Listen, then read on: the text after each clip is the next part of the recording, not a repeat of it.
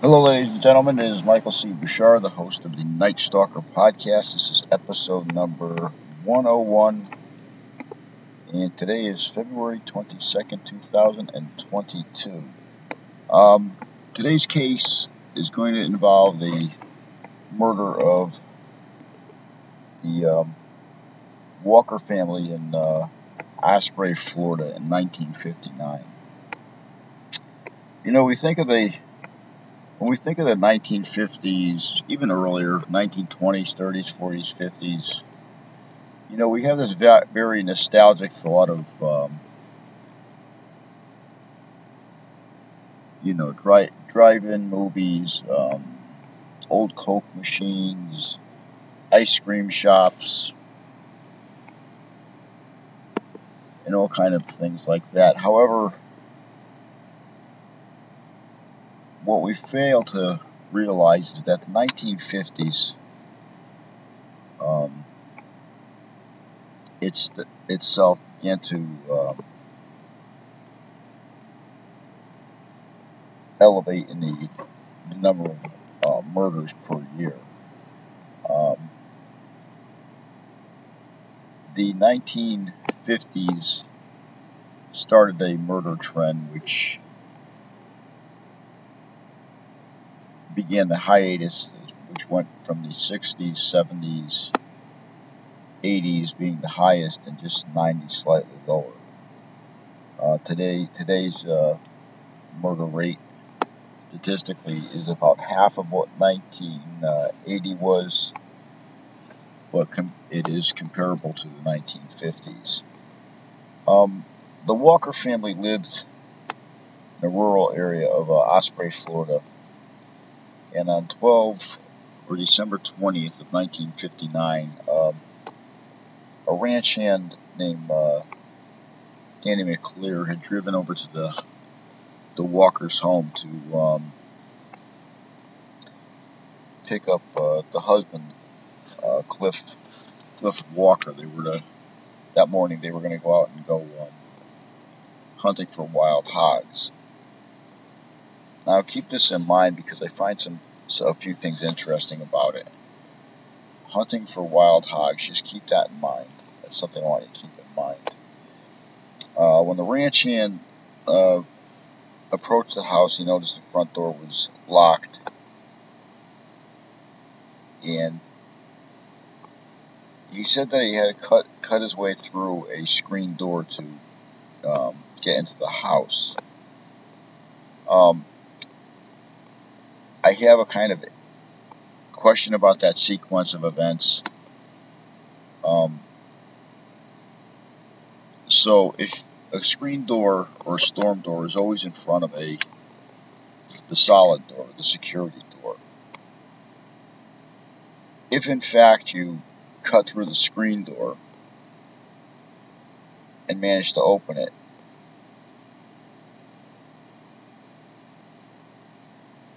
why would the security door be left open? Why would they just lock the screen door instead of both doors? It's just kind of odd because if one door is locked, the other door should be locked. One would think. Maybe in this case something else happened, but that sequence of events also seems a little strange. The ranch hand mentioned when he entered the house that he had find, found uh, the wife Christine, Christina uh, Walker first. Uh, she had been shot in the forehead with a 22 long rifle. Uh, law enforcement had determined that she had been sexually assaulted. Upon further entry to the house, um, the ranch worker found uh, the husband Cliff and the son Jimmy also shot in the corner of the house, which in turn um, the younger daughter uh, Debbie was, wasn't found at that time.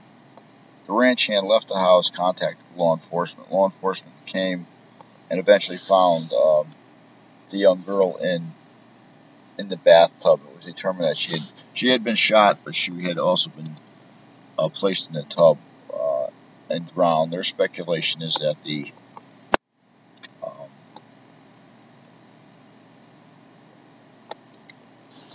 that the girl had been shot, hadn't died. The suspect ran out of ammunition and had drowned the child. Now, if I'm right, that's one. How many shots do we have here? We have three shots that were fired. One, two, three. If it was a revolver, that would have been six shots. Four shots. So where would the other two shots have been? I wonder if anybody thought of that. If it was a revolver. If it was any other type of firearm, a semi-automatic or a rifle, there would have been surely more than uh, six shots. So, so really, based on based on the amount amount of shots fired, it's more practical that the the suspect had a a, a revolver.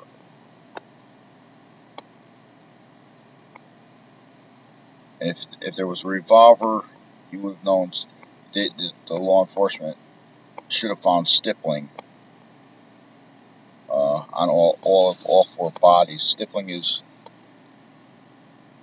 um, basically unburnt gunpowder and even sometimes fragmentary pieces of the bullet when shot at close range. I wonder if they checked that. I don't know.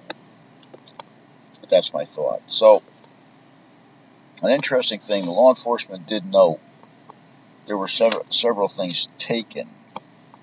Now, since now here's the issues I always have with this: the the four occupants of the house are deceased.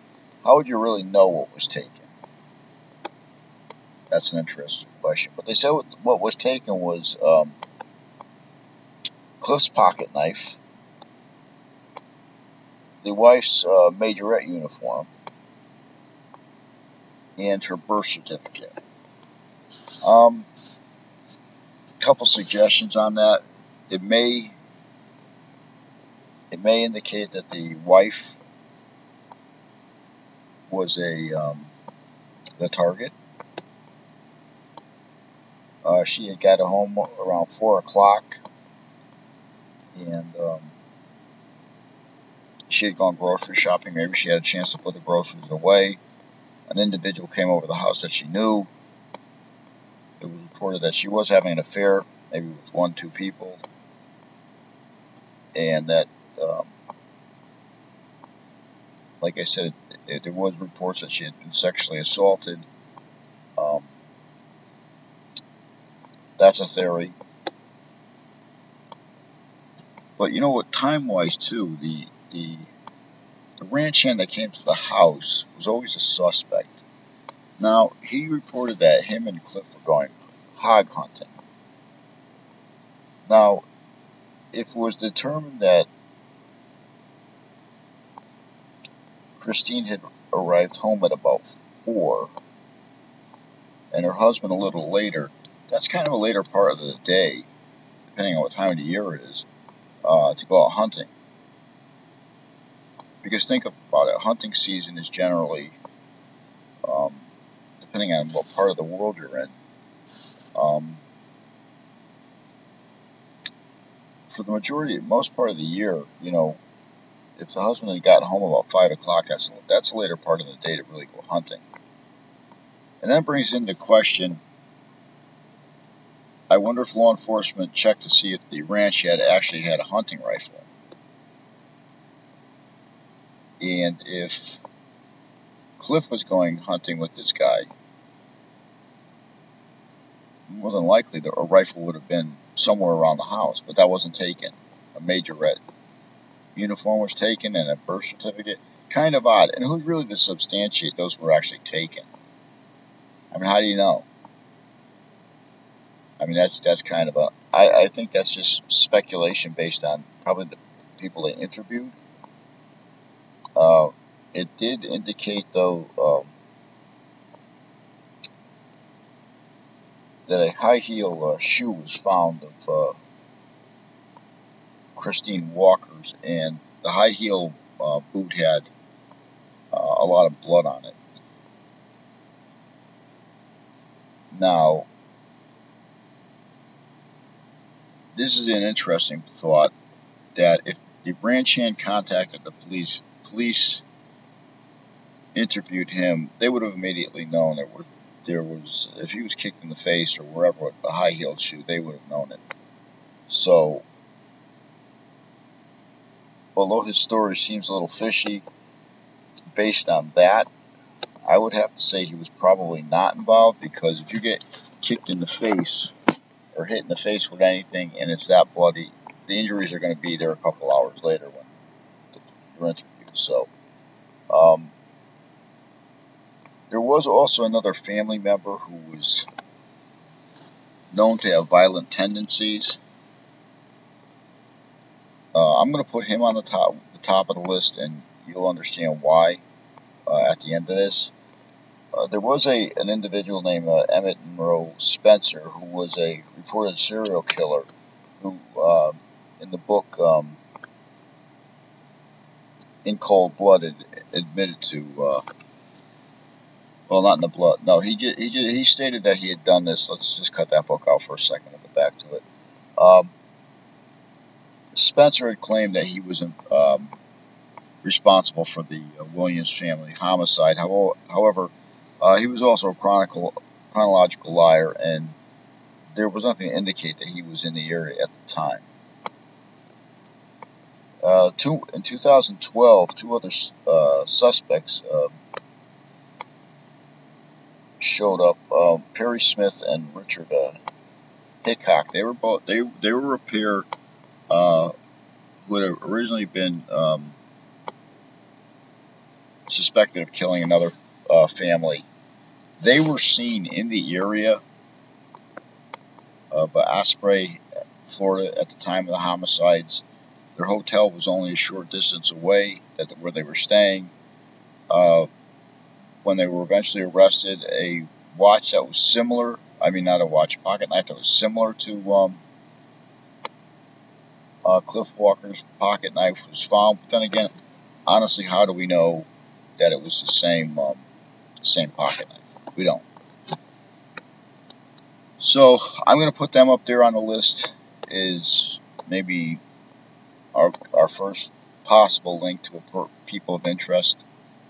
Uh, they had been known for violent crimes. It would make a lot of sense that one of them was carrying a revolver with only six shots. Still doesn't explain where the other two shots are, but who knows. Um, so I'm going to put them on our list. The next thing I want to put on our list, I'm going to put them on the top of our list, and I'll tell you why. Because they in 2012 they had exhumed the body of Christina um, Walker in an attempt to get DNA samples from the, se- the uh, semen that was left during the sexual assault. Unfortunately, uh, it was discovered that they had been contaminated, so they really didn't have much to go on. So, based on the pocket knife, witnesses seeing these two knuckleheads in the area, them being involved in the similar type of criminal behavior, I'm going to put them at the top of the list. Um,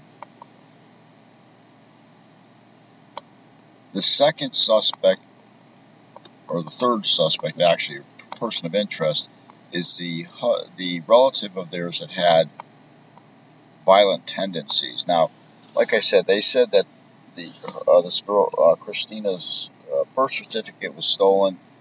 Um, later, I want to say 2020, uh, the birth certificate was turned over to law enforcement by a family member. So I'm assuming that this family member was probably the one.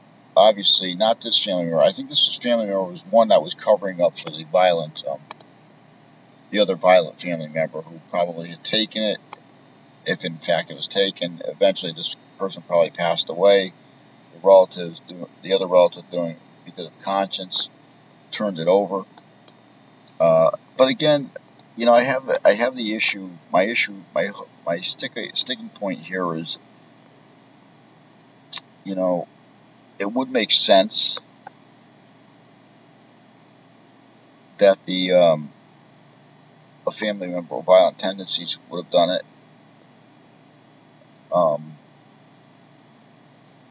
you know, she would have allowed him into the house, obviously, if she knew him.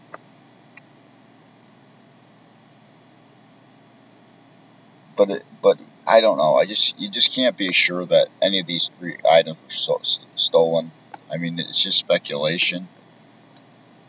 What wasn't speculation was that uh, prior to the homicide, you had um, Perry Smith and Richard Hancock show up at the Walker's house attempting to sell them a stolen car. So, with all all things being said, I think those are the two viable suspects in the in the uh, in the crime. You know, it, it matches their mo, the way they did things. You know, they seemed like creepers. They probably were creepers. Um, and it was interesting that in a, in a book, um, in Cold Blood, that was put out, I think in '65, the author attempted to um, disprove the fact that these two suspects were involved in the crime. However, based on certain evidence he had, but later looked at the evidence and information that the writer had, uh, it was found out that the the information was inaccurate. That these two uh, the two suspects were in fact in the area at the time. So, with that being said, I can pretty much believe that these two uh, these two were the these two were the uh, suspects. It's either it's either him or the, the ranch hand, and like I said, I mean, the ranch hand would have shown bloody marks if you know if you if you report a crime like that, the, the police are eventually going to consider you a suspect, and they're going to be making you, you know, take off your shirt, and your pants, just to make sure that you know, just to check for damage and all that kind of other. And if there's an assault, you know, they're going to collect uh, additional samples. Um, so, with kind of that being said,